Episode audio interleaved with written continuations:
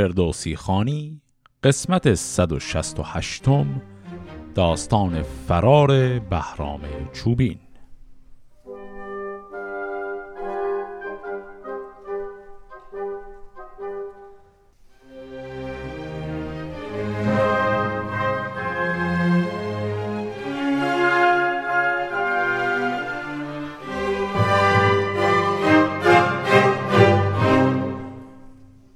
قسمت قبل اونجا به پایان رسید که بهرام چوبین ابتدا سپاه رومیان رو تونست شکست بده و به عقب برونه و بعد هم به سپاه خود خسرو پرویز حمله ای برد که تا حدی موفق بود و بعد از اون خسرو پرویز تصمیم گرفت که یک گروه چهارده نفره رو با خودش ببره برای صحبت و مبارزه مستقیم با بهرام چوبین.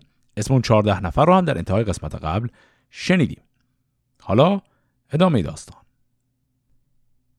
همانگه خروش آمد از دیدگاه به بهرام گفتند کامت سپاه.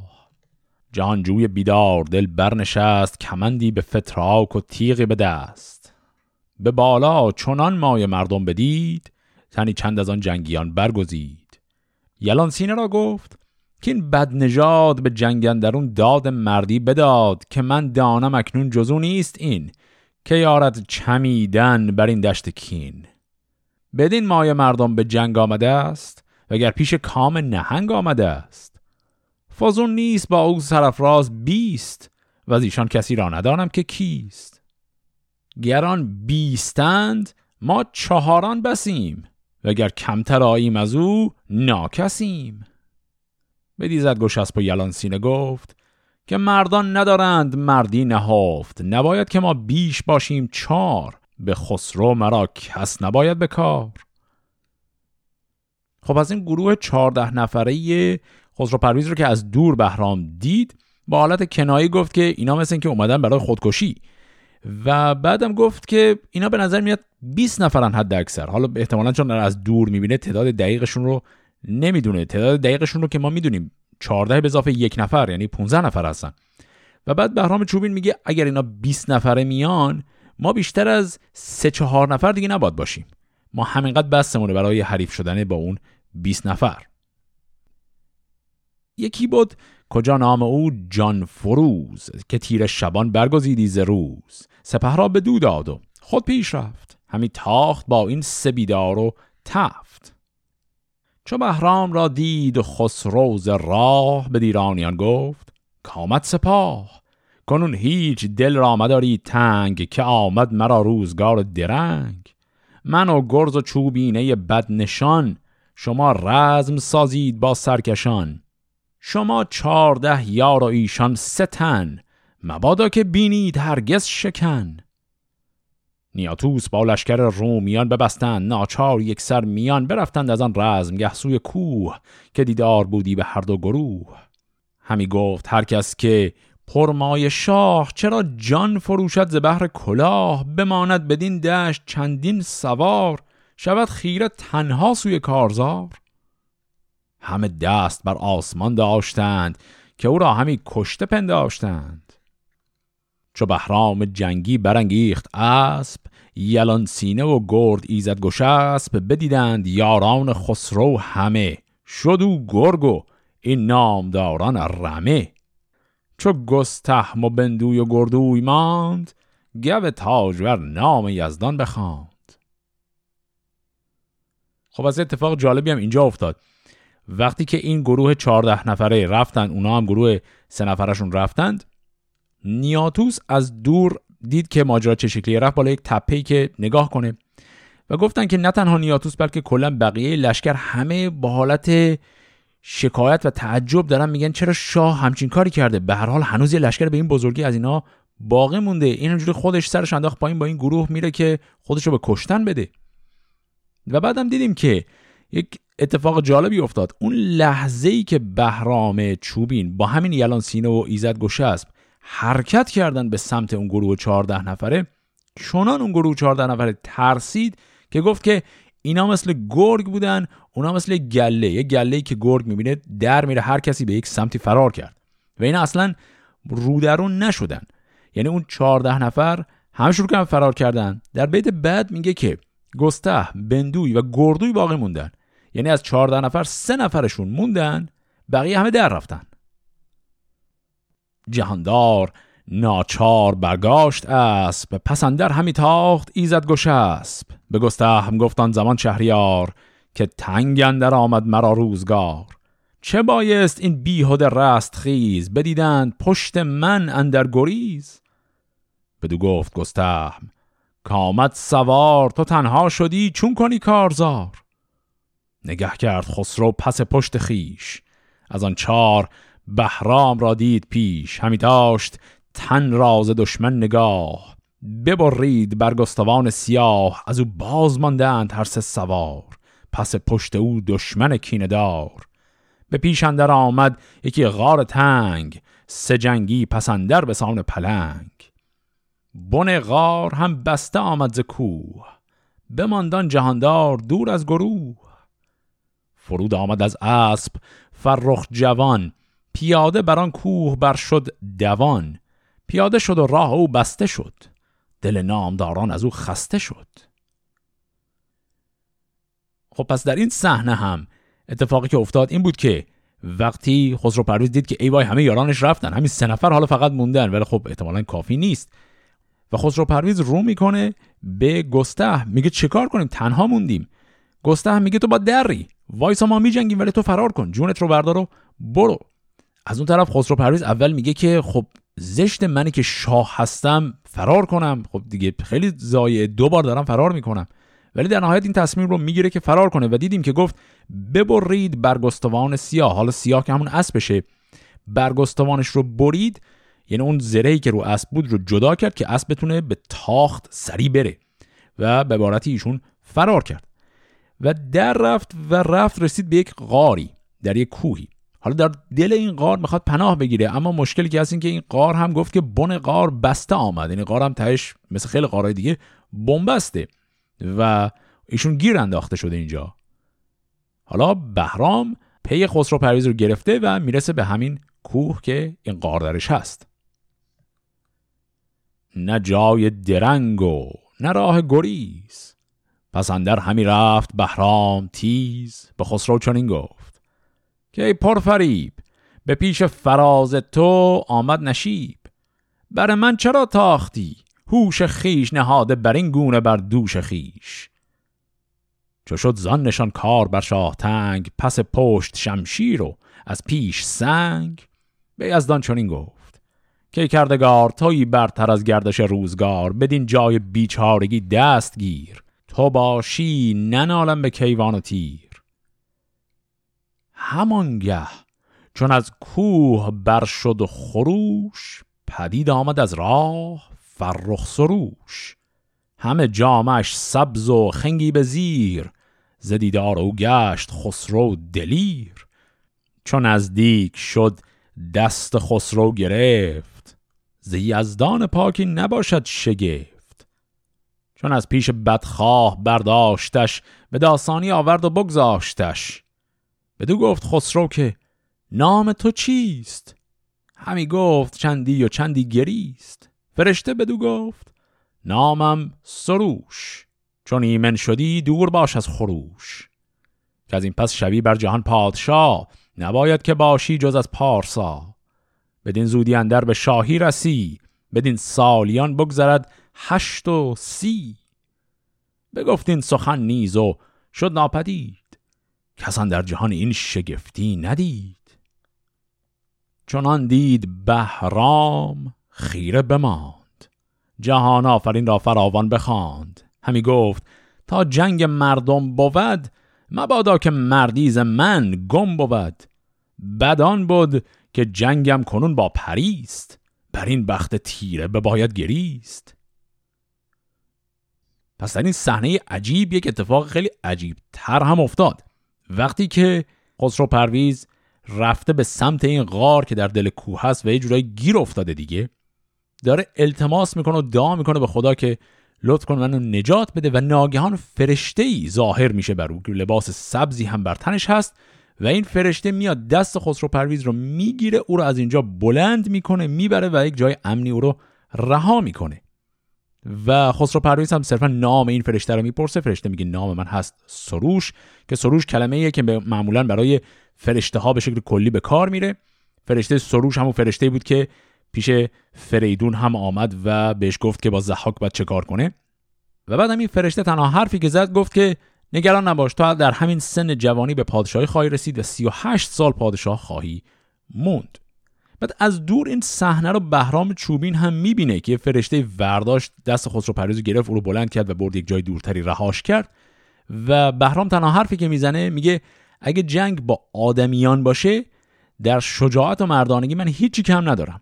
ولی بدبختی من اینه که جنگم دیگه حالا با آدم و پری با همه.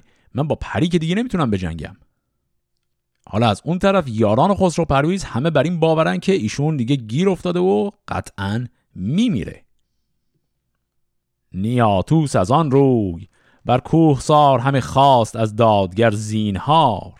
خراشید مریم درخسار خیش ز تیمار جفت جهاندار خیش سپه بود بر کوه و هامون و راغ دل رومیان زو پر از درد و داغ.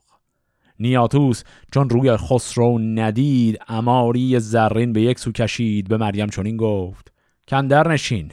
که ترسم که شد شاه ایران زمین. همانگاه خسرو بران روی کوه پدید آمد از راه دور از گروه. همه لشکر نام ور شاد گشت دل مریم از درد آزاد گشت. چون آمد به مریم بگفتان چه دید و از آن کوه خارا سرندر کشید. چون این گفت که ای ماه قیصر نژاد مرا داور دادگر داد داد. نه از کاهلی بود نه از بددلی که در جنگ بددل کند کاهلی. بدان غار بیراه درماندم به درد آفریننده را خواندم. نهان داشت دارنده کار جهان بر این بنده گشت آشکارا نهان. فریدون فرخ ندیدین به خواب نه تور و نه سلم و نه افراسیاب که امروز من دیدم. ای سرکشان ز پیروزی شهریاری نشان. کنون چشم با اختر نو کنید به رزمندرون یاد خسرو کنید.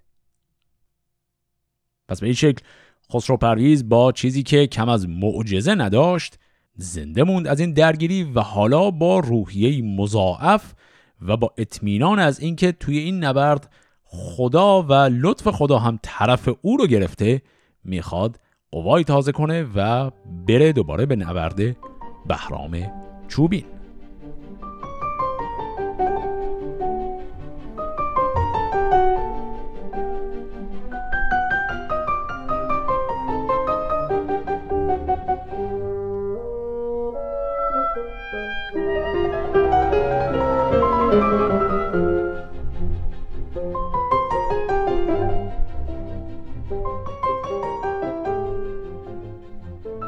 و آن روی بهرام شد پرز درد پشیمان شده زان همه کار کرد. همانگه ز کوه در آمد سپاه جهان شد ز گرد سواران سیاه. و آن روی بهرام لشکر براند به روزن در اون روشنایی نماند. همی گفت هر کس که راند سپاه خرد باید و مردی و دستگاه. دلیران که دیدند خشت مرا همان پهلوانی سرشت مرا مرا برگزیدند بر خسروان. به خاک افکنم نام نوشین روان. زلشکر بر شاه شد خیر خیر کمان را به زه کرد و یک چوب تیر بزد ناگهان بر کمرگاه شاه. کجاگند بگرفت پیکان به راه یکی بنده چون زخم پیکان بدید بیامد ز دیباش بیرون کشید. بزد نیزه ای بر کمربند اوی. زره بود نکس است پیوند اوی. سنان سر نیزه شد به دو نیم. دل مرد بیراه شد پرز بیم. چو بشکست نیزه برا شفت شاه. بزد چند بر مغفر کین خواه. سراسر همه نیزه بر هم شکست. همان پیکر مغفر اندر نشست. همی آفرین خواند هر کس که دید. همان کس که آواز آهن شنید. گران مایگان از پسندر شدند چنان لشکری را به هم برزدند خرامید بندوی نزدیک شاه که ای تاج تو برتر از چرخ ماه یکی لشکر است این چو مور و ملخ. گرفته بیابان همه ریگ و شخ نه والا بود خیر خون ریختن نه چون شاه با بنده آویختن.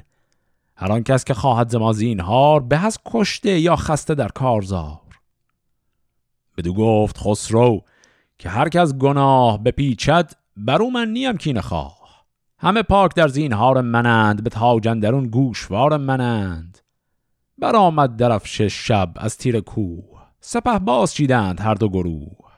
چون آمد او پاسبان و جرس زلشکر نبود خفته بسیار کس جانجوی بندوی از آنجا برفت میان دو لشکر خرامید و تفت. زلشکر نگه کرد گنداوری خوش آواز گویا منادیگری. بفرمود تا تازی برنشست به بیدار کردن میان را ببست. چون این تا میان دو لشکر براند که از او تا به دشمن فراوان نماند خروشی برآورد. که ای بندگان گناه کرده و تخت جویندگان هر آن کس شما او گناهکار تر به جنگندرون نام بردار. تر به یزدانش بخشید شاه جهان گناهی که کرد آشکار و نهان. به تیر شبان چون برآمد خروش نهادند هر کس به داواز گوش همه نامداران بهرامیان به رفتن ببستند یک سر میان چو برزد سر از کوه گیتی فروز زمین را به ملهم بیاراست روز همه دشت بی مرد و خرگاه بود. که بهرام از آن شب نه آگاه بود. بدان خیمه ها در ندیدند کس جز از ویژه یاران بهرام و بس. چو بهرام از آن لشکر آگاه گشت بیامد بدان خیمه ها برگذشت به یاران چنین گفت که اکنون گریز بهاید از آرام با رست خیز شطور خواست از ساروان سه هزار حیونان کفکفگن نامدار ز چیزی که در گنج بود بردنی ز گستردنی ها و از خوردنی ز زرین و سیمین و از تخت آج همان یاره و توق زرین و تاج همه بار کردند و خود برنشست میان از پی بازگشتن ببست خب اینجا چی شد؟ یه مجموعی از اتفاقات مهم همینجور پشت سر هم با سرعت خیلی زیادی اتفاق افتاد همه رو مرور کنیم با هم. اول دیدیم که بهرام که بسیار الان شاکیه از اینکه خب این چه جنگیه چرا اینقدر ناعادلانه شد علیهش. می‌خواد یه حمله نهایی هم علیه شخص خسرو پرویز بکنه و دیگه فتنه رو همینجا بخوابونه و او رو بکش و تمام شه. به همین دلیل کاری می‌کنه خیلی شبیه کاری که در قسمت قبل کرد. یه تنه یه دفعه ناگهان میره جلو. یعنی اصلا جنگ شروع نشده. اینجوری نیست که هر دو سپاه آرایش گرفته باشن. شخص بهرام چوبین یه دفعه میره جلو و وقتی نزدیک تر میشه یک تیری ناگهان پرتاب می‌کنه به سمت خسرو پرویز.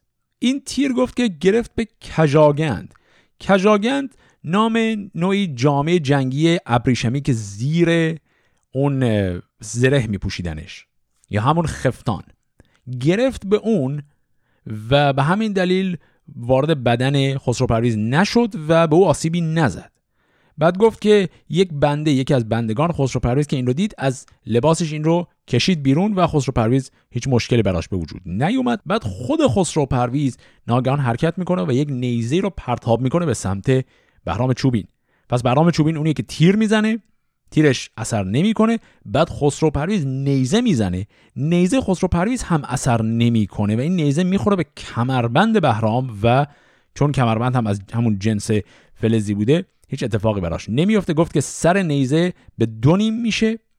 بعد از اون خود خسرو پرویز حرکت می‌کنه میره گرزی رو می‌زنه بر مغفر یا همون کلاه خود بهرام چوبین. و با وجود اینکه این ضربه گرز بهرام را از پادر نمیاره اما شدت ضربه در حدی بود که گفت این مغفر فرو میره و صدای این ضربه آهن بر آهن در کل این میدان جنگ میپیچه. و این نبرد به این نقطه که می‌رسه دیگه بقیه بزرگان لشکر هم درگیر میشن.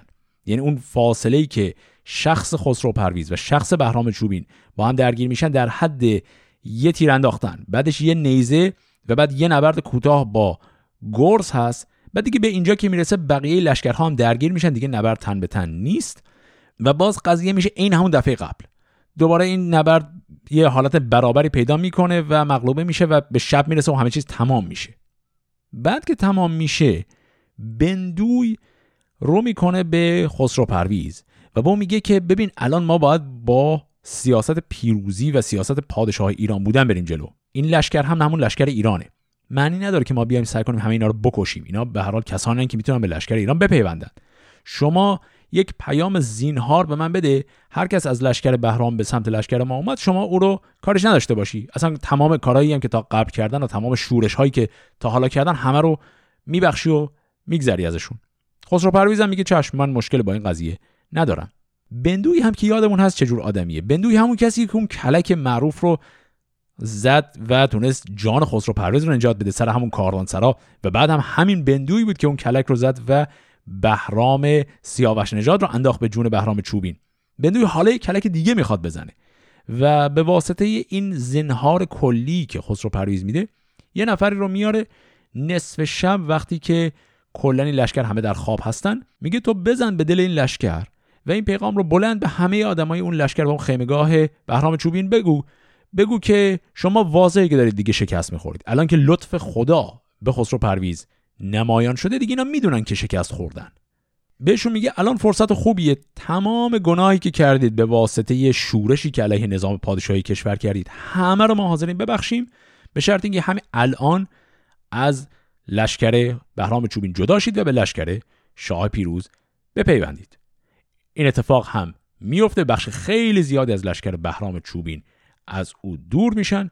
صبح که بهرام پا میشه می‌بینه بخش زیاد از لشکر رفته خیمه ها خالیه و گفت فقط بخشی از همون ویژگان خودش اون دوستداران خودش باقی موندن. اینجاست که بهرام چوبی می‌فهمه عملا این جنگ دیگه تمام شده و تنها کاری که می‌کنه اینه که میگه شترهای بیارید کاروانی جمع کنیم و سریع فرار کنیم. حالا ببینیم فرار کردن بهرام به چه شکلی.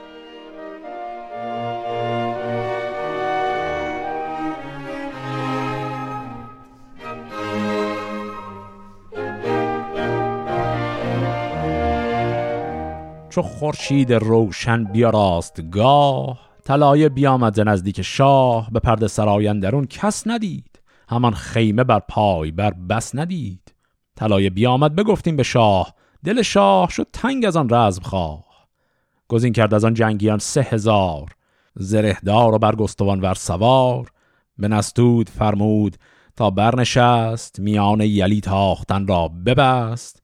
همی راند نستود دل پرز درد نبود مرد بهرام روز نبرد.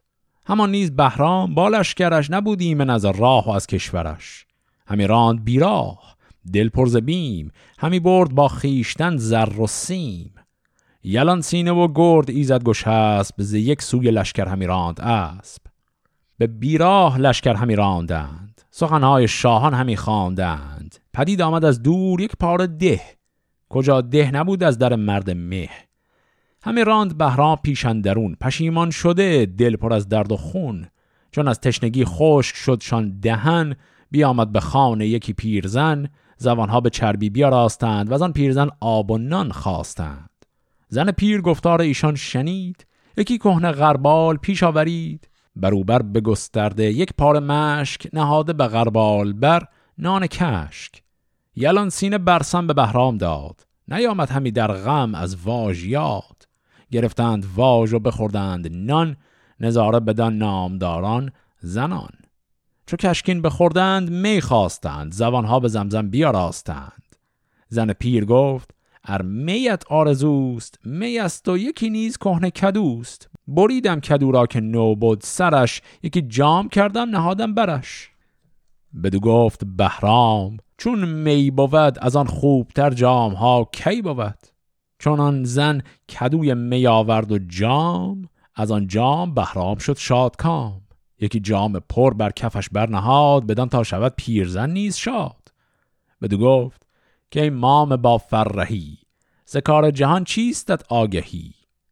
بدو پیرزن گفت چندان سخن شنیدم که از آن گشت مغزم کهن.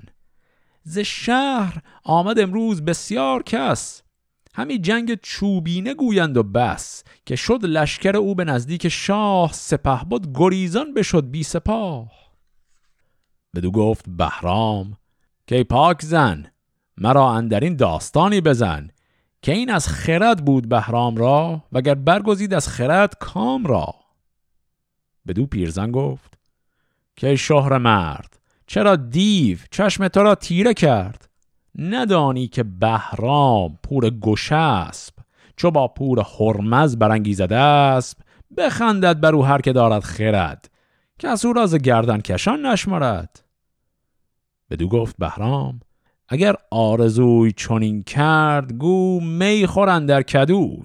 بر این کهنه غربال بر نان جو همی دار در پیش تا جو درو بر این هم خورش یک شبانجا بخفت.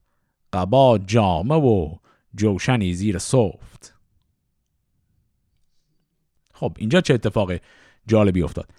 وقتی که بهرام چوبین فرار کرده طلایه دار سپاه خسرو پرویز صبح پا شده رفته دیده اصلا کلا و خیمگاه خالیه هیچکی نیست. و این خبر رو به خسرو پرویز داد خسرو پرویز هم ناراحت شده چون می‌خواد به هر حال کار بهرام رو تمام کنه اینجا. و میره و یک گروهی رو به رهبری نستود میفرسته که پی بهرام رو بگیرن و ببینن او کجا رفته. بهرام و اون گروه کوچکی باهاش هم چون می‌دونن قضیه به این شکله دارن از بیراهه میرن از مسیر اصلی فرار نکردن از دل بیابان دارن همینجوری میرن و می‌رسن به یه روستایی کاملا در یه جای پرتی هست و اون روستا که می‌رسن گرسنشون هست و یه پیرزنی رو می‌بینن ازش می‌خوان چیزی بهشون بده. بخورن دیدیم که یک مقدار آب و نان جوین و کشک و اینا بهشون داره میده بخورن و ازش پرسیدن می هم برامون داری؟ این گفت من تنها می که دارم توی یه کدویه سر همین کدو رو می‌برم سر کدوه میشه جامتون همین رو بخورید دیگه. و خب اینم نشون میده که این می که اینا دارن می‌خورن از نظر کیفیت طبعا خیلی فاصله داره با اون شراب های شاهانه ای که تا حالا میخوردن. و اینا هم میپذیرن و این می رو هم می‌خورند و وسط همین می خوردن بهرام سال می‌پرسه از این پیرزن میگه کلا خبر جدید چیه این روزا؟ میگه که خیلی این ورا شلوغ زیاد شده. همه دارن میگن لشکر بهرام رفته به سمت لشکر شاه و بعد داره شکست می‌خوره و فرار کرده. بهرام چوبین که خب طبعا هویتش ناشناخته است برای این پیرزن میگه به نظرت کار بهرام چوبینه عاقلانه بود؟ او پیرزن میگه لحظه ای که پور گوشه است میره با پور هرمز به جنگه معلومه کارش مسخره است. معلومه به اینجا نمی‌رسه و اینجا بهرام با کنایه جواب میده.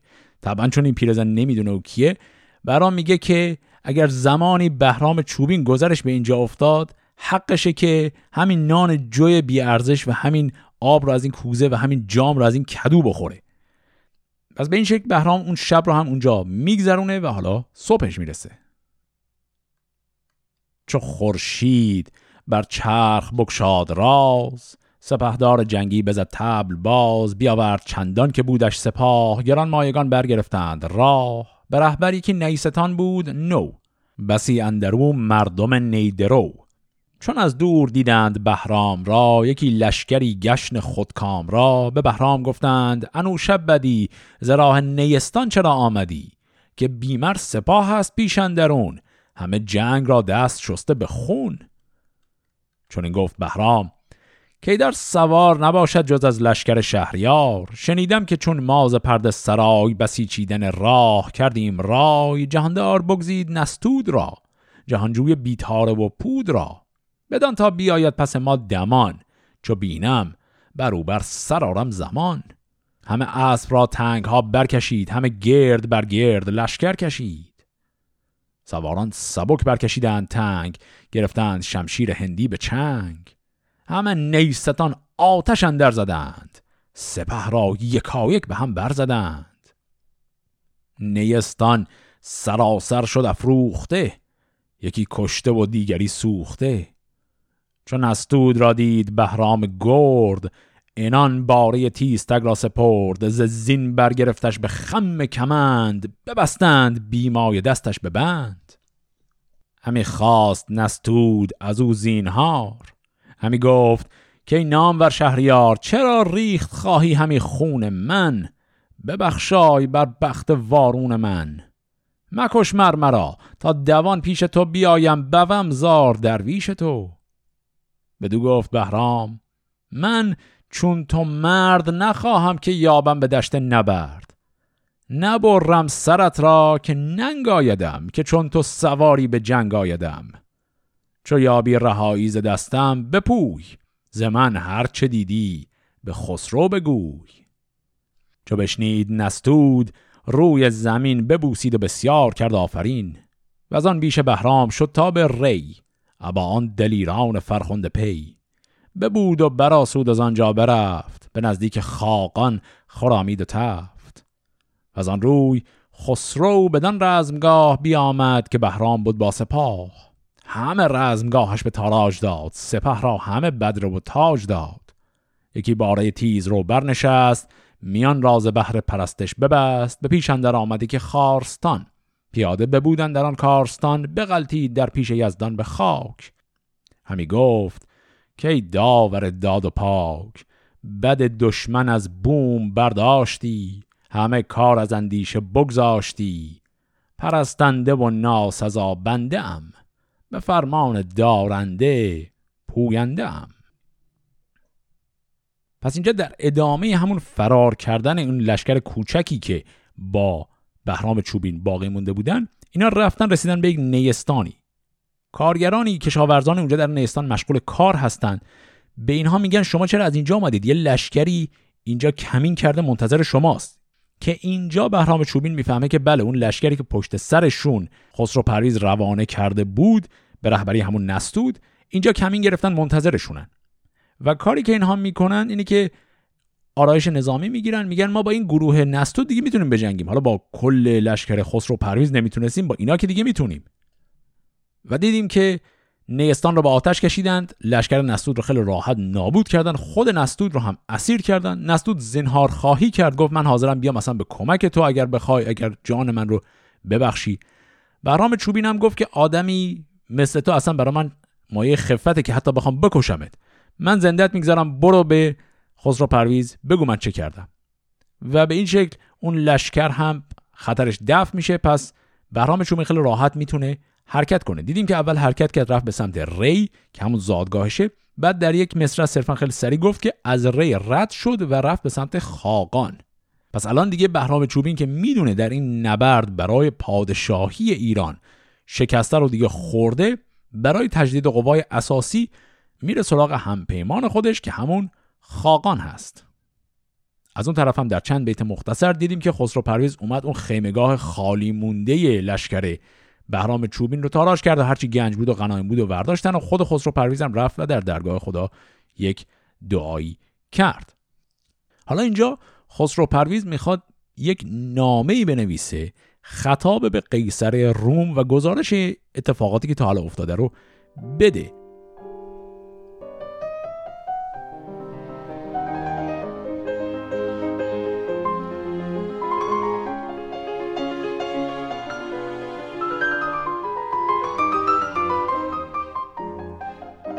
جایگه. شد به پرد سرای. بیامد به نزدیک او رهنمای. بفرمود تا پیش او شد دبیر نوشتند از اون نامه بر حریر. ز چیزی که رفتن در آن رزمگاه به قیصر نوشتند در آن نامه شاه. نخست آفرین کرد بر کردگار که از او دید مردی و پرهیزگار. دگر گفت که از کردگار جهان همه نیکویی دیدم من در نهان. به دازر گشسب آمدم با سپاه.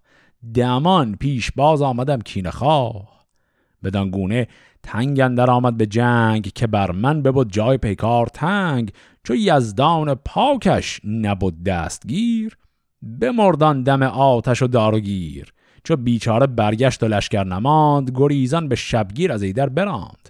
همه لشکرش را به هم برزدیم به لشکرگهش آتش اندر زدیم. به فرمان یزدان پیروزگر ببندم بر نیز راه گذر. نهادند.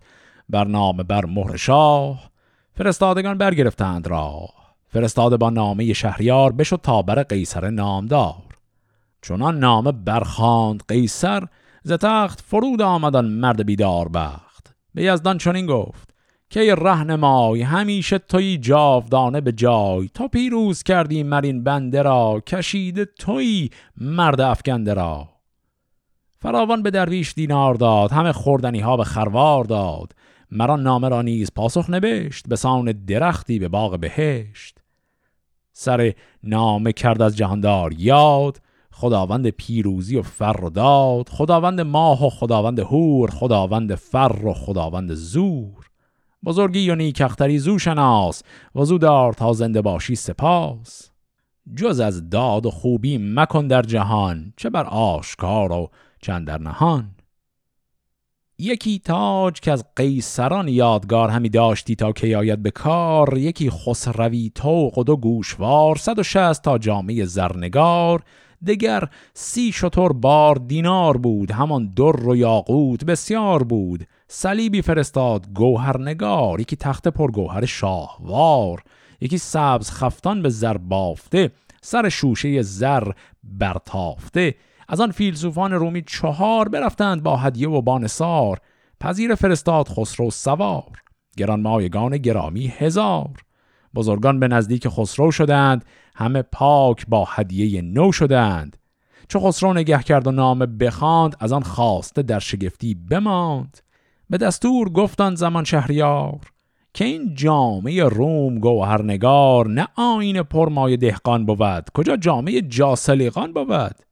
چو بر جامعه ما چلی پا بود نشستن در آین ترسا بود. وگر خود نپوشم بیازارد اوی همانا دگر چیز پندارد اوی.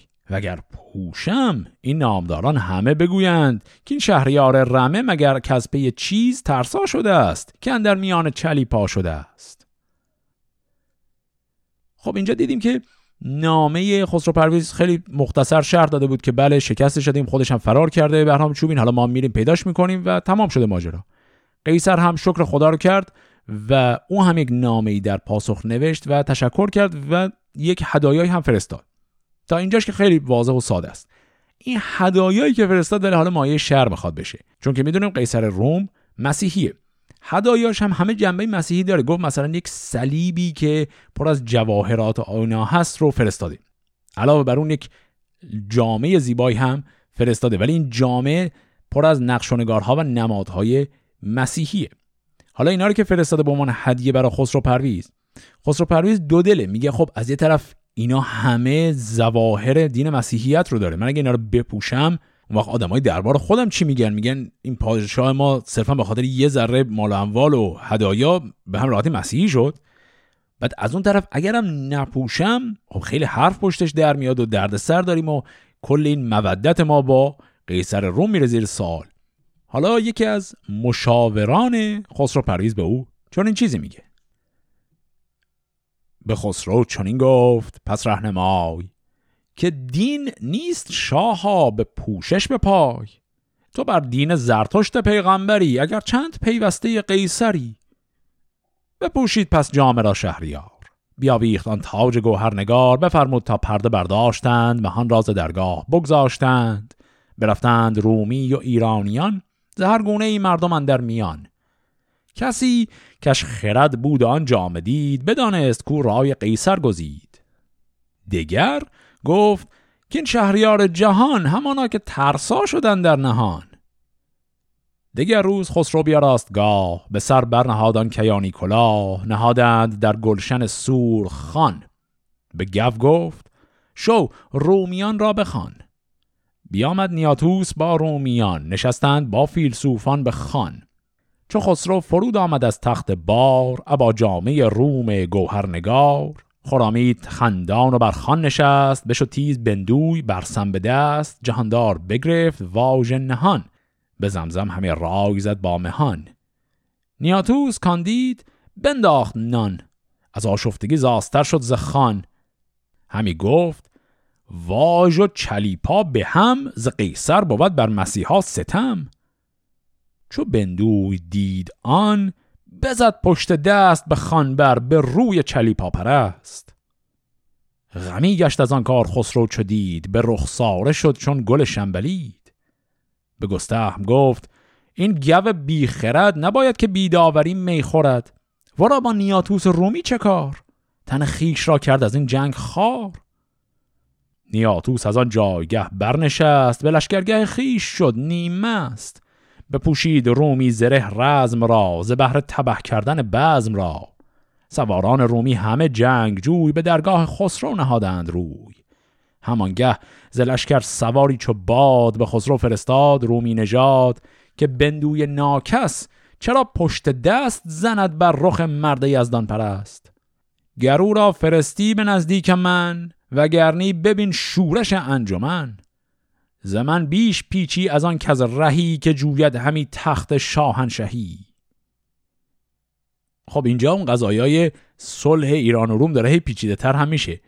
همونطور که در قسمت قبل هم دیدیم صلح بین ایران و روم با در نظر گرفتن پیشینه نبردهای طولانی که با هم داشتن خیلی همچین سفت و سخت نبود و الان داره هی مشکلاتش عیان میشه. وقتی که خسرو پرویز به پیشنهاد که از وزراش عمل کرد. وزیرش گفت که اینکه تو لباس مسیحیان رو بپوشی که یهو مسیحیت نمی‌کنه که. اون آدمی که عاقله می‌فهمه جریان چیه. خسرو پرویز هم دید گفت که بله حرف معقولیه. اون لباس رو پوشید و اون هدایا مثل همون صلیب جواهر نشان و اینها هم گرفت دست و بار داد به مردم که ببینن که به چه شکل هست و گفت که اون آدمایی که عاقل بودن همه دونستن ماجرا چیه که اینا همه هدایای رومه. اونایی هم که عقلشون کم بود برگشتن و تهمت زدن پشت سر خسرو پرویز که مثل ایشون یه شبه مسیحی شده. ولی خب تا اینجاش مشکل به وجود نیاورد فتنه به پا نشد. اما قضیه اینجا تمام نشد. بعدش که اینها یک مهمانی گذاشتن و سفره پهن کردن و گفت که یک فیلسوفانی هم از روم آمده بودن که این هدایا را آورده بودن. می‌خواستن به حال از اینها هم میزبانی کنند. خسرو پرویز وقت غذا خوردنش که شد به سبک همیشگی اون شاهان زرتشتی واژ و برسم رو می‌خواست را بندازه دیگه. اون برسم رو بگیره و اون زمزمه های دعاها رو بکنه قبل از غذا خوردن. این واژ و برسم رو که می‌خواست بکنه همزمان اون لباس هایی که قیصر بهش داده بودن هم تنش بود دیگه. این دوتا همزمان رو هم باعث شد که نیاتوس شاکیشه. نیاتوس صرفا گفت که این دوتا به هر حال با هم ناهمخانه و نوعی توهین به دین مسیحیت این رو تلقی کرد. بعد نیاتوس که همینجور داشت قره خودش رو می‌زد بندوی بدون هیچ اجازه ناگهان ورداشت و یک سیلی زد به گوش نیاتوس. نیاتوس هم شاکی شد اصلا جمع کرد پاشد رفت بیرون و لباس رزم پوشید و لشکر رومی خودش رو مهیا کرد و رو به خسرو پرویز حالا پیغام داده که یا این بندوی که به ما توهین کرد رو به ما میدی یا ما میایم و این بزم شما رو میریزیم به هم. چو بشنید خسرو برا شفت و گفت که کس دین یزدان نیارد نهفت. گی اومرد و جمشید با کیقوباد کسی از مسیحا نکردند یاد. مبادا که دین نیاگان خیش گزیده جهاندار پاکان خیش گذارم به دین مسیحا شوم نگیرم به خانواژ و ترسا شوم. تو تنها همی کژگیری شمار هنر دیدم از رومیان روز کار. به خسرو چنین گفت مریم که من به پای آورم جنگ این انجمن. به من ده. سرفراز بندوی را که تا رومیان از پی روی را ببینند و باز آرمش تندرست. کسی بیهوده جنگ هرگز نجست. پس این وسط وقتی که نیاتوز این لشکر رو می‌کشه خسرو پرویز در جواب میگه که به عبارت ساده ترش میگه چه غلط ها حالا شما پررو هم نشید دیگه. ما احترامی بهتون گذاشتیم دیگه. و خسرو پرویز آخر حرفاش هم با یه متلک و کنایه تموم می‌کنه. میگه من جنگیدن شما رومیان رو قبلا دیدم. حالا نمی‌خواد واسه من ادای جنگ در بیاری. و این وسط قضیه داره خیلی بیخ پیدا می‌کنه تا اینکه مریم همسر خسرو پرویز و خواهر همین نیاتوس میگه می‌خوام من وساطتی کنم. مریم استدلال می‌کنه که قضیه الان صرفا بحث آبروی ماجراست. اینا واقعا با بندوی که کاری ندارن. به هر حال بندوی یه بی احترامی آشکاری کرده به بزرگترین سردار رومیان و این رومیان به حال ناراحت شدن دیگه. شما بندوی رو بسپار به من.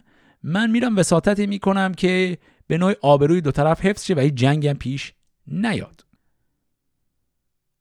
فرستاد بندوی را شهریار به نزد نیاتوس با ده سوار. همان نیز مریم زن هوشمند که بودی همیشه لبانش به پند. بدو گفت رو با برادر پدر بگوی بدندیش پرخاش خر. ندیدی که با شاه قیصر چه کرد؟ ز بهر بزرگی و ننگ و نبرد ز پیوند و خیشی و از خواسته ز مردان و از گنج آراسته. تا پیوند و خیشی همی بر کنی همان فر قیصر ز من بفکنی ز قیصر شنیدی که خسرو ز دین بگردد چون آید به دیران زمین؟ ندانی که دهقان ز دین کهن نپیچد. چرا خام گویی سخن؟ تو بندوی را سر به داغوش گیر. مگو هیچ گفتار نادل پذیر مده رنج و کردار قیصر به باد. مبادا که پند من آید یاد. ز مریم نیاتوس رفت پند. نیامد گفتار او ناپسند. چو بندوی را دید بر پای خواست زگنجور پرمای پالای خواست بخندید و پرسید و کردش نصار برفتند هر دو بر شهریار. چو خسرو نیاتوس را دید گفت که نیکی نجوید تن مرد زفت. نجسته است بندو جز شور و جنگ. تو گیتی به ما بر مکن تار و تنگ. به تیزی مده رنج قیصر به باد. بمان تا بباشیم یک چند شاد. به خون پدر من جگر خسته ام کمر بر میان سوگ را بسته ام دل من سراسر پر از کین اوست روانم پر از رنج و نفرین اوست. گرو از پی دین شود زشت گوی تو از بی خرد هوشمندی مجوی. نیاتوس گفت ای جهاندار شاه خردمندی از مست رومی مخواه.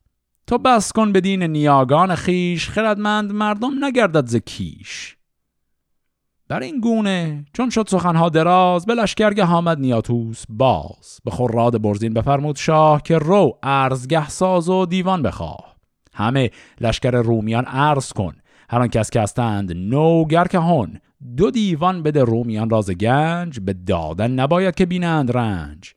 کسی کو به خلعت سزاوار بود کجا روز جنگ از در کار بود بفرمود تا خلعت راستند ز در اسب پرمایگان خواستند.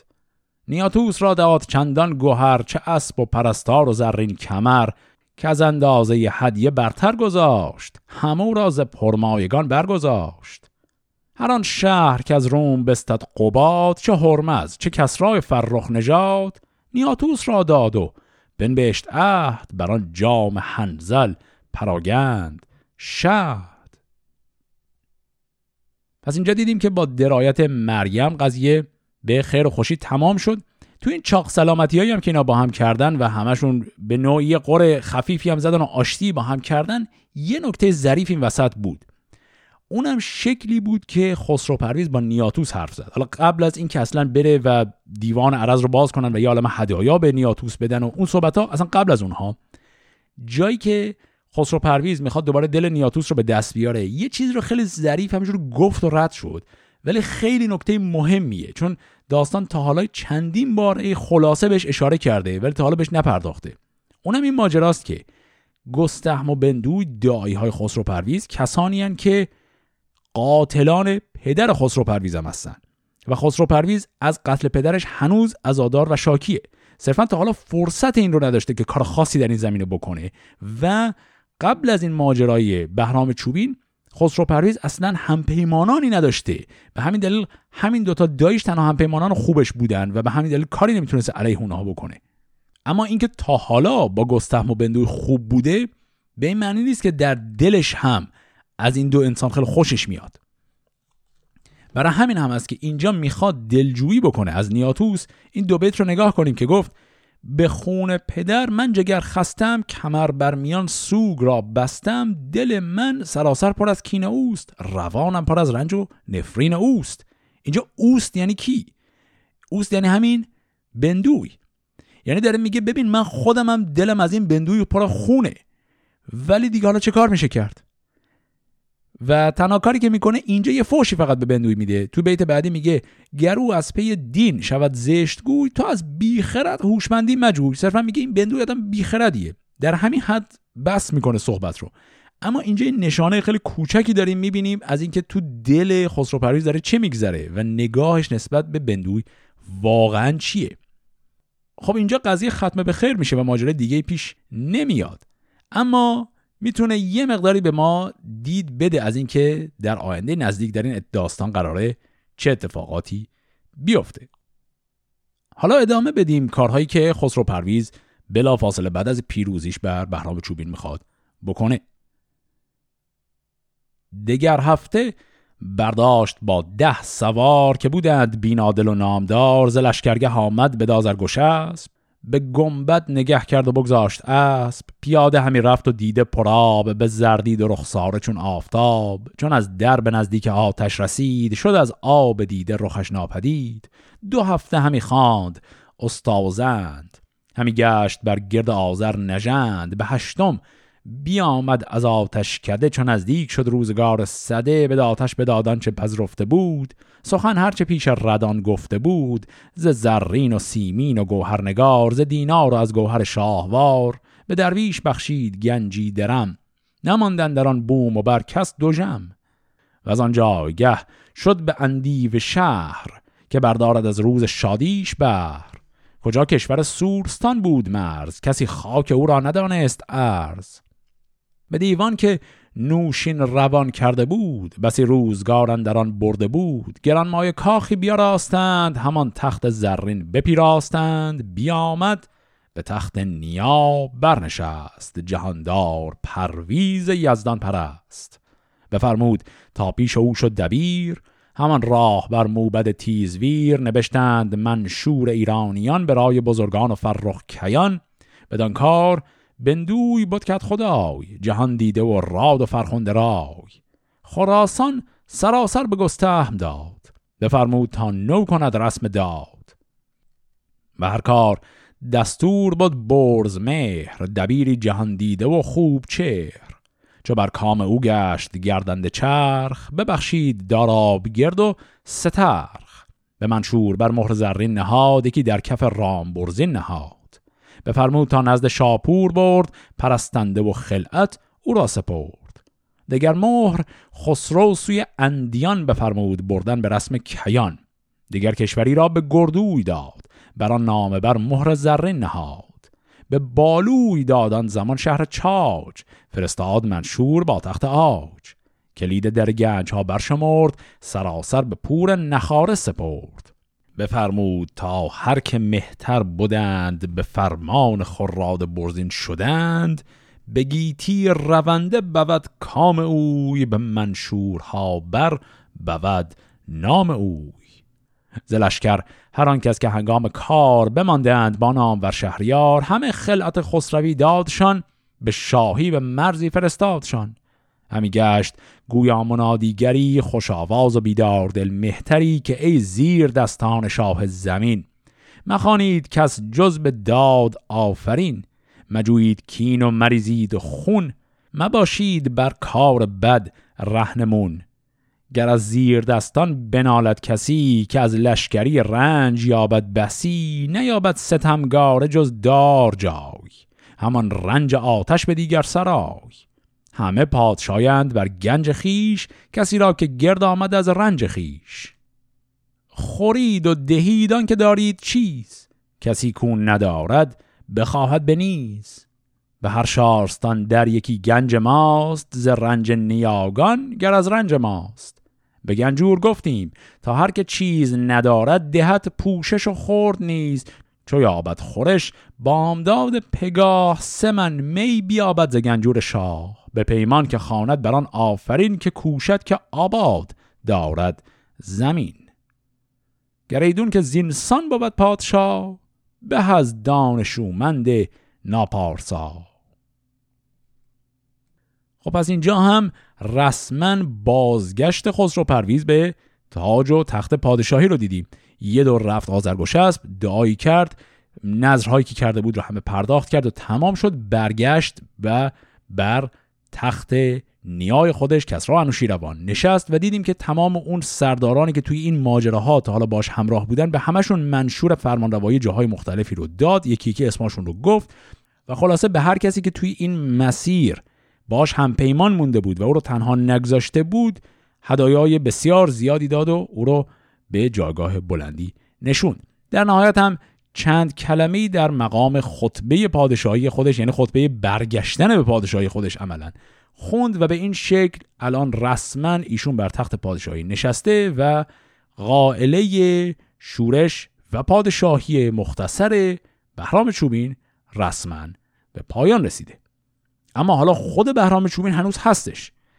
دیدیم که بهرام چوبین سفر کرد رفت به سمت خاقان. حالا سوال اینه که بهرام پیش خاقان در سرزمین ترکان می‌خواد چه کار بکنه و سرنوشت او به چه شکل خواهد بود.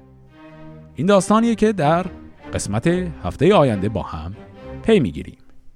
فعلا خدا نگهدار.